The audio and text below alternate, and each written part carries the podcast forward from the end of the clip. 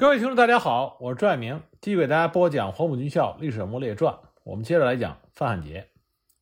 上次我们说到，华野东兵团攻克了莱阳城，给了范汉杰为首的国军一个沉重的打击。那么范汉杰他自然不肯善罢甘休，他在水沟头集结了六个旅的兵力，企图重占莱阳城。为了打击想要重占莱阳城的国军，保卫解放莱阳城的战果。华野东兵团在十四日、十五日的夜间变更了部署。二纵因为阻援战斗的伤亡，西移休整，准备执行南下的任务。七纵因为攻城战丧失了战斗力，撤到莱阳招远边境的下甸一线休整待机。那么由十三纵展开在莱阳城西南，在将军顶等阵地，准备阻击由水沟头东犯的国军。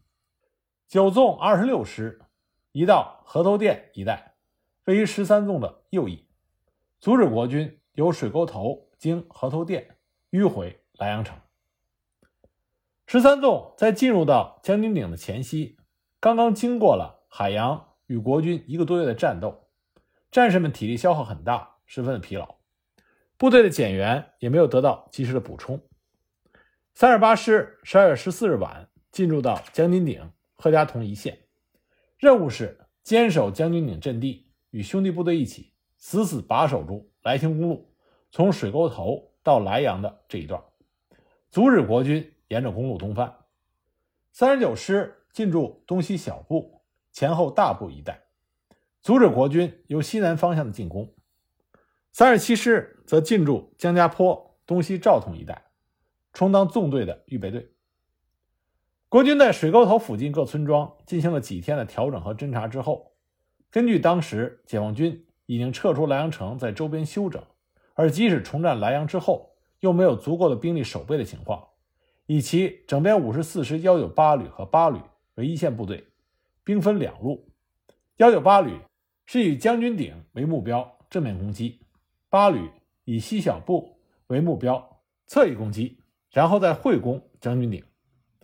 这两路国军就沿着青岩公路两侧向莱阳城进犯，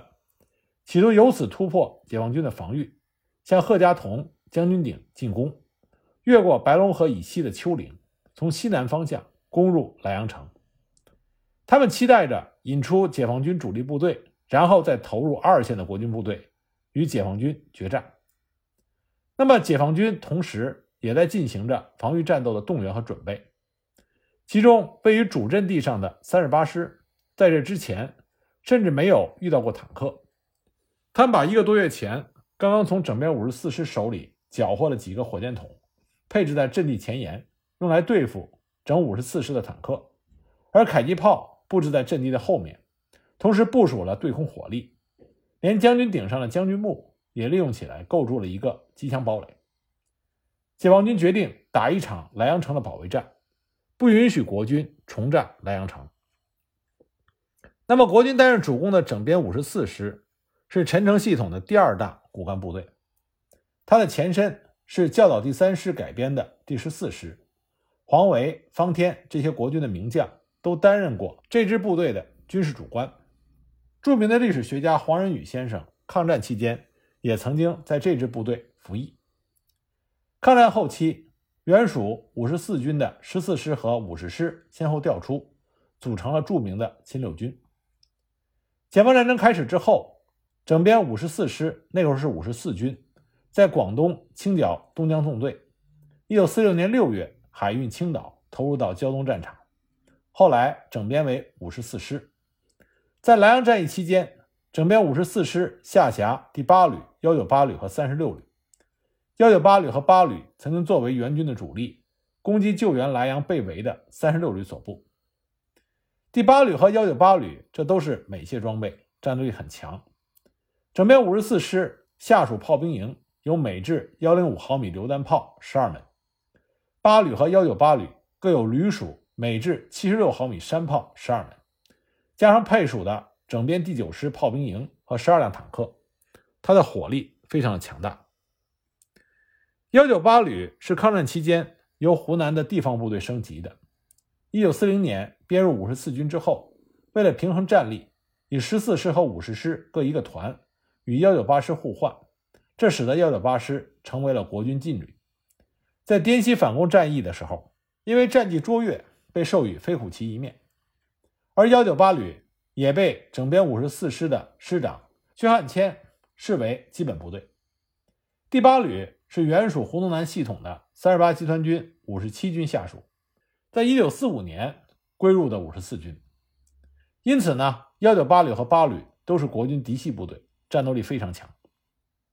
十二月十九日拂晓，国军的炮弹开始在公路的两侧爆炸，战斗首先在公路两侧打响。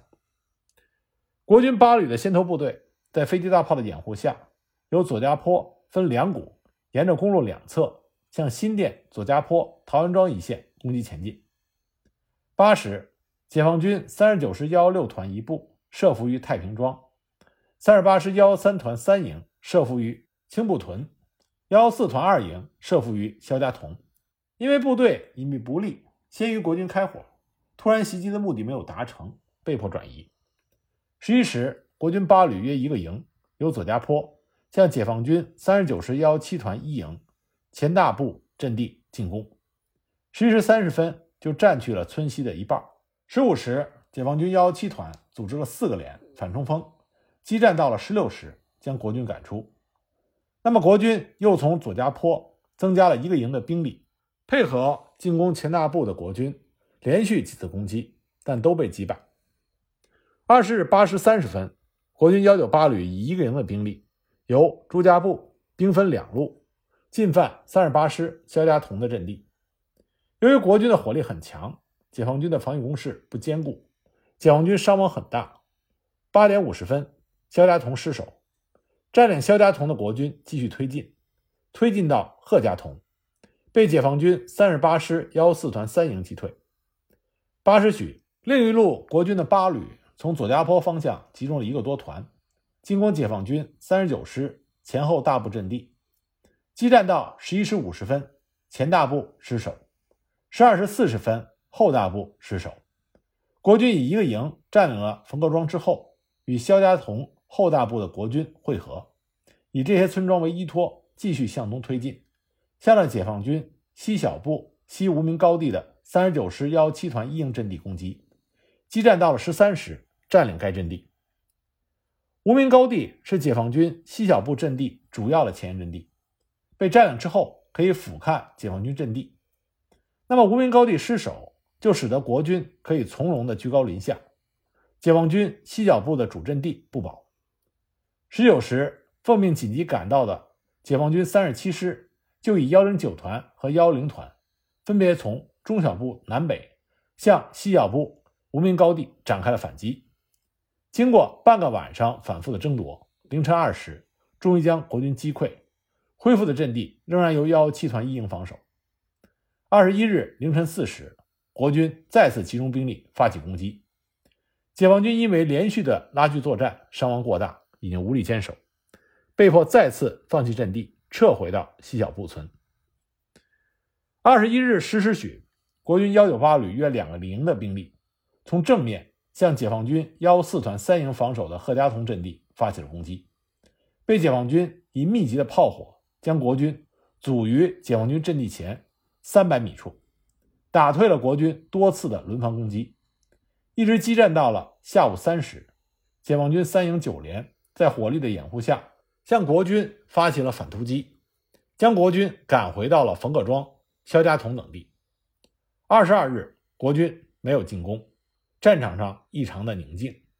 而宁静往往意味着一场更惨烈、更残酷的战斗就要来临了。头三天的战斗只不过是试探性的前哨战，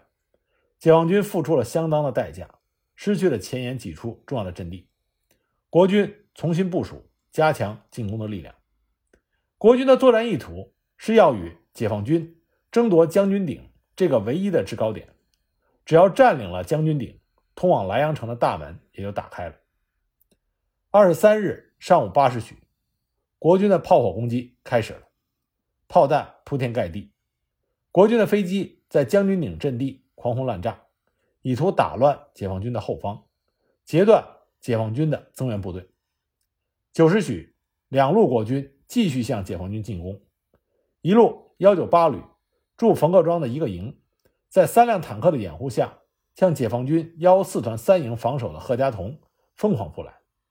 另外一路在侵占了后大堡和无名高地的国军八旅约一个营，向三十九师幺七团西小部阵地攻击。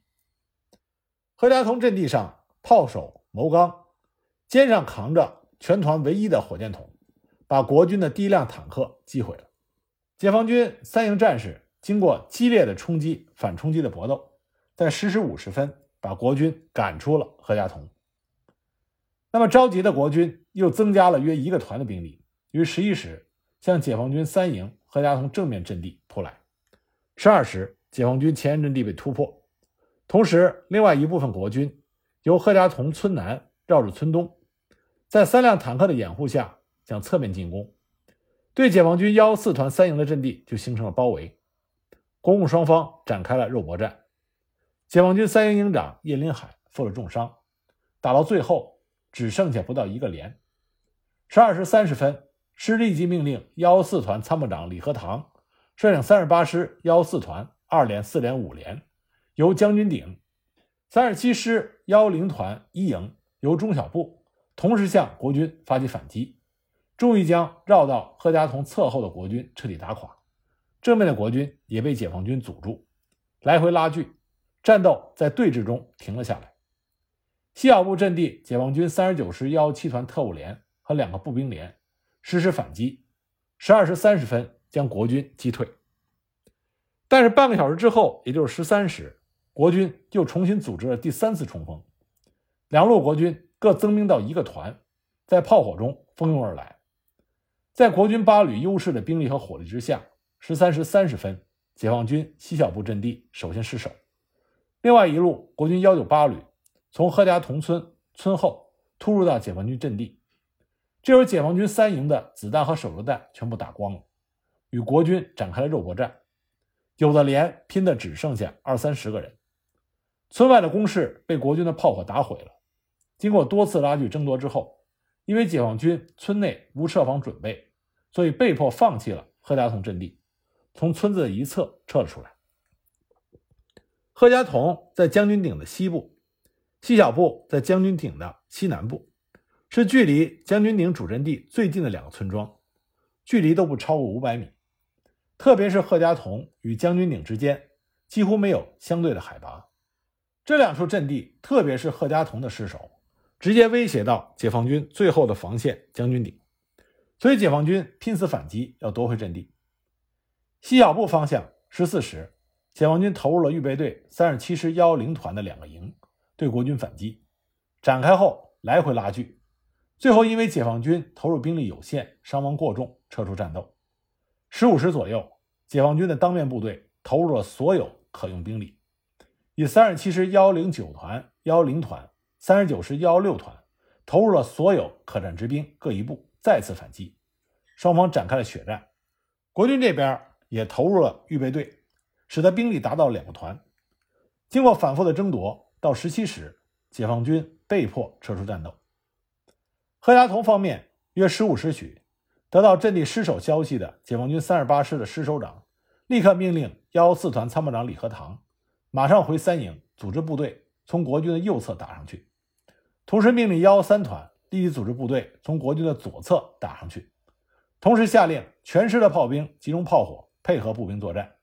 把全师三个团的轻型迫击炮、师炮兵营的重型迫击炮、美式战防炮、三八式野炮，一共四十多门火炮，全部集中由师炮兵营统一指挥，全力以赴掩护步兵作战。命令师指挥所全体人员，包括勤杂人员，立即组织起来，准备同国军展开殊死的搏斗。由此可见，当时解放军已经是无兵可调。十五时三十分，解放军幺四团副团长常建德亲自率领一个营向国军进行反击，决心夺回被国军占领的贺家屯阵地。由于连日作战，兵力得不到及时补充，弹药缺乏，虽然猛冲了好几次，都因为国军的火力太猛，没有能够将国军赶出村去。副团长常建德身受重伤，战斗形成了胶着状态。国军占村内，解放军占村沿，一直打到十七时，结束了这一天的战斗。解放军三十八师的师长张怀忠后来在回忆录中承认，对国军的攻击准备不足。赫家潼战斗，解放军付出的牺牲和代价之大是空前未有的。战后，山东兵团战役汇编专门以此战斗失败为例展开了批评。将军顶是一个海拔只有九十六米的小土丘，上面有一个小村庄，还有一个大古坟。传说古代有个将军死了，葬在这里，因此得名。就是这么一个不引人注目的小土丘，因为它是这一个丘陵地带的最高点，也是来清公路的咽喉，所以就成为了国共双方激烈争夺的要案。将军顶西进平原，并且受到西小布、贺家潼的村庄障碍。东临深沟，幺九八旅占领贺家潼之后，就从西部打来，几乎没有相对的海拔，对于平原作战相当于无险可守。国军八旅在占领了西小部，直接从侧翼攻击和牵制解放军，这样国军就完成了对将军顶的前势会攻状态，解放军的防守态势极为不利。二十四日十时许，国军幺九八旅驻贺家屯的一个团，在五辆坦克的掩护下。向解放军九六零高地将军顶阵地直接扑过来，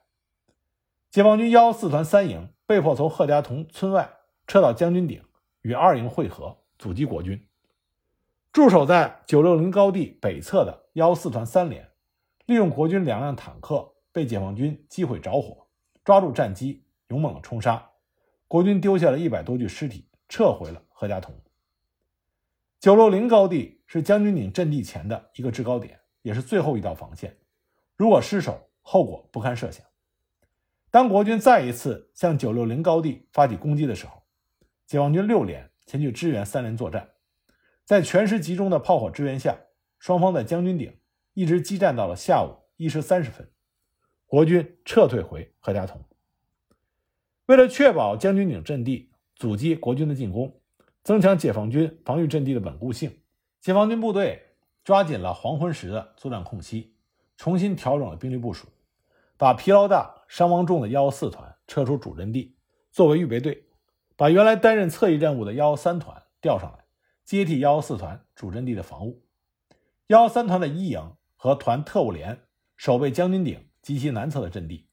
二营接替幺四团一营阵地，三营接替幺四团二营阵地。幺二团接替幺三团原来的侧翼防守区域。夜幕中，解放军部队迅速的移防接防，抢修工事，准备迎接明天更为严峻的考验。二十五日，胶东保卫战最后也是最大的一场恶战揭幕。八点半，国军整编五十四师集中了全师的榴弹炮、迫击炮，密集的炮火就倾泻到了解放军幺三团一营的阵地上。然后，国军出动了四架飞机进行轰炸和扫射，炸弹把解放军不到一平方公里的阵地炸成了一片火海。然后，国军以四个团的兵力，在密集的火力掩护下，向解放军一营阵地发起了集团式的冲锋。由于天寒地冻，作业工具的器材的缺乏，解放军的防御阵地并不坚固，两条浅狭的堑壕和几个地堡暴露在开阔的土岗上。经不起集中猛烈的炮火攻击，前沿工事被打坏。国军利用一条自然沟，在炮火和机关枪火力的掩护下，一波一波连续冲击。被埋在土里的解放军战士们迅速地从打塌了的战壕里钻出来，用集束手榴弹和机枪迎击国军，连续打退了国军四次进攻。中午时分，国军在军官督战下，以整营整营部队集团的冲上解放军阵地。一时之间，喊杀声一片。由于解放军守卫前沿阵地的幺三团一营弹药已经打光，人员伤亡过大，阵地被突破。前沿阵地的三个地堡被国军占去。解放军见此情况，决定把师里最后一个整团拿上去，当即命令幺二团出击，协助幺三团一营夺回阵地。幺二团的副团长黄冠廷亲自带着他们的一营和团特务连。从幺三团一连的侧翼攻了上去，一个猛冲把立足未稳的国军打了下去，夺回了失守的阵地。多次攻击无效，国军也准备孤注一掷了。下午十三时，国军投入了最后的预备队，在旅长、团长亲自督战下，又以整营整营的兵力，在飞机大炮的掩护下蜂拥而上，再次将解放军的前沿阵地突破，并且以此为依托，继续向解放军幺二团三连阵地猛烈攻击。这个时候，解放军集中了全师所有的炮火，把仅剩的炮弹一起砸了上去，对国军造成了一定的迟滞作用。但是国军仍然在逐次的增加兵力，仰仗着其人多武器好，从将军顶的西侧迂回到了北侧，企图在正面和侧面两面，在解放军幺三团三营扼守的九六零高地和将军顶阵地实行全面突破。整个将军顶的周围，国军是漫山遍野向解放军的阵地攻了上来，打垮一批又上一批，冲击与反冲击在狭窄的阵地内。和开阔地上同时进行的。由于伤亡过大，有些地段已经没有人防守了。解放军幺幺三团副政委荣玉德、幺幺三团三营营长张怀金亲自率队与国军肉搏，相继阵亡。部队伤亡过大，又失掉了指挥官，有的连最后拼到是班长在指挥作战。激烈的战斗一直持续到了黄昏，在国共两军对峙的情况下停顿了下来。国军虽然占据了解放军的前沿阵地，但也没有力量再发起进攻了。这一天是国军投入兵力最多、火力最强、攻势最猛的一天，也是解放军扼守将军岭阵地打得最悲壮的一天。三十八师几乎打光了，纵队决定解放军三十七师接防将军岭一带的阵地。黄昏之后，部队进行轮换。三十七师是攻城和阻击的预备队，伤亡很大。这个时候把他调来接替将军顶最后防线的重任，可见解放军已经是在最后的关头了。这时候山东兵团已经决定撤退，把莱阳让给整编五十四师，并且已经下命令给十三纵，让三十七师担任最后的撤退掩护工作。结果没想到的是，国军那边也是强弩之末，没有能够顶到最后，先打了退堂鼓，这就使得华野东兵团。幸运的逃过了一劫。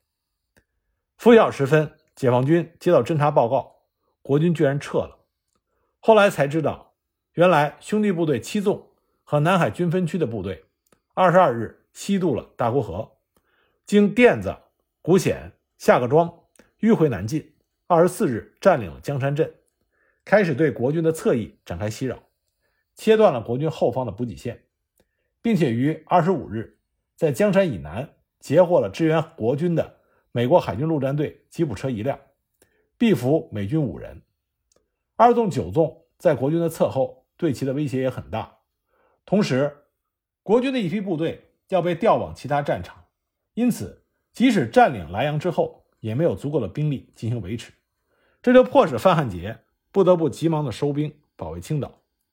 整编五十四师于二十六日八时，由桃园庄驻守青部。小河源一线，沿着来青公路向青岛撤退。解放军派了三十七师两个团、三十九师一个营为追击部队。十六时，国军退到水沟头，解放军因为伤亡较大、兵力有限，停止了追击。二十七日，国军全部南撤。二十九日，回退到了灵山以南地区。战后，十三纵全部进入莱阳城西余家店地区休整。据将军顶的老村民说。最后十三纵撤离的时候，因为伤亡过大，仅用了两个棺材，将幺三团副政委荣玉德和幺三团三营营长张怀金收敛，抬走了一百多具尸体，掩埋于红土崖。这里后来是莱阳的烈士陵园。其余的牺牲者只能与国军没有来得及拉回的尸体一起，在将军顶西南与西小部相隔的山沟里进行了战场火化。据说尸体烧了整整一夜。战后，山东兵团战役总结汇编也承认莱阳阻击战没有打好，最后成功纯属侥幸。其中谈到：一、贺家峒作战中攻势分散，兵力单薄，攻势全在村庄周围，村内没有巷战准备，防御面积过大，兵力只有一个营，在联络中断、无增援的情况下，受到了很大损失。二、干部的责任心差，没有耐心研究作战方案，消极抵抗。在遭遇攻击紧急情况下擅自逃跑。三、防御分散，缺乏重点，没有纵深的配置，在敌人突破赫家通之后，没有迅速的转移兵力于将军顶，在兵力分散、射击凌乱的情况下，消耗太大，作用太小，尤其是在紧急情况下，主要的炮火没有立足之地，本来都在阵地的后面，没有纵深，结果最后还脱离阵地逃跑，造成了步兵损失重大。四，首先是麻木不仁，然后是惊慌失措，在退却中没有组织的溃退，损人丢枪。我军班以上的干部缺乏责任心，没有有序的组织，交替掩护撤退。五，团营连通讯中断，当敌人突破我阵地的时候，团师皆不知情，错过了反击时机。当组织发起反击的时候，出击道路选择在居高临下的正面，伤亡重大。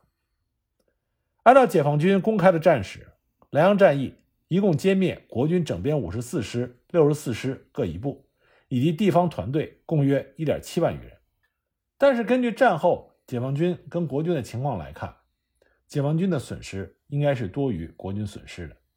解放军这一侧十三纵几乎丧失了战斗能力，而二纵也是元气大伤，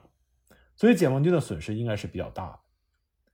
简单是因为其他战场冬季战事紧张，而且胶东各出海口控制稳定，所以战后不久，整编九师的七十六旅就由青岛空运武汉，归还给整编九师的建制。整编五十四师的主力幺九八旅和八旅。一点五万多人复原锦州，整编六十四师开赴苏北战场。至此，国军胶东兵团的六个整编师被调出了四个，仅留下整编第八师守烟台、威海、龙口、福山、蓬莱等地，以整编五十四师三十六旅和七十四师五十七旅守青岛、即墨、灵山等地。胶东兵团名存实亡，随即解体。那么，这就意味着在胶东。形成了国民政府控制各大城市及出海口，转入对重点的防御，而解放军彻底粉碎了国军重点进攻，控制了胶东腹地，并且展开反攻的形势。莱阳战役是国共双方在胶东中心地带一次大规模的决战，也是范汉杰的胶东兵团最后一次作战。双方投入了共达二十多万人，在五龙河畔、水沟头、将军顶。进行了殊死搏斗。从兵力上来说，范汉杰处于劣势，他手中是七个旅的劣势兵力，解放军这边是四个纵队，外加一个胶东军区，兵力比例接近一比三。从作战过程来说，范汉杰显示出来较强的军事能力。在兵力调度上，他能够听取各方面的意见，使国军的兵力得到了最合理的配置。他将自己的军事才能。发挥的淋漓尽致，不过呢，国军的兵力总体上不足，而且还要继续抽兵赶赴其他战场，而解放军组员部队的意志也远胜于国军，这就造成了国军没有办法把战场上的优势转换成有利于整个战局的战果。值得一提的是，在战斗中，国军表现出了较强的战斗力，尤其是胡一悔，他以一团之兵坚守莱阳十数天之久。连续挫败了解放军四个师的围攻，并且使得解放军七纵丧失了战斗力，撤离战场。这远远超出了解放军作战的预期，甚至也超出了国军自己的预期。国军援兵在两个阶段的攻击中，一直是以整编五十四师幺九八旅为主攻。十四月底，幺九八旅在莱阳南部的险子湾就重创了九纵所部，救援莱阳。十二月八日到二十五日。连续攻击，层层推进，达到了十八天之久，分别和华野东兵团的二纵、十三纵、九纵进行血战，使得解放军步步后退，遭遇了重大损失。战后参加莱阳工程组员的解放军胶东全部主力四个纵队，都基本丧失了再战能力，撤离战场休整了两个多月，补充人员和编制。但是解放军付出了如此巨大的代价。最终换取了战役和战略上的胜利。国军在胶东战役之后，已经无法在山东战场再发起大规模的进攻了。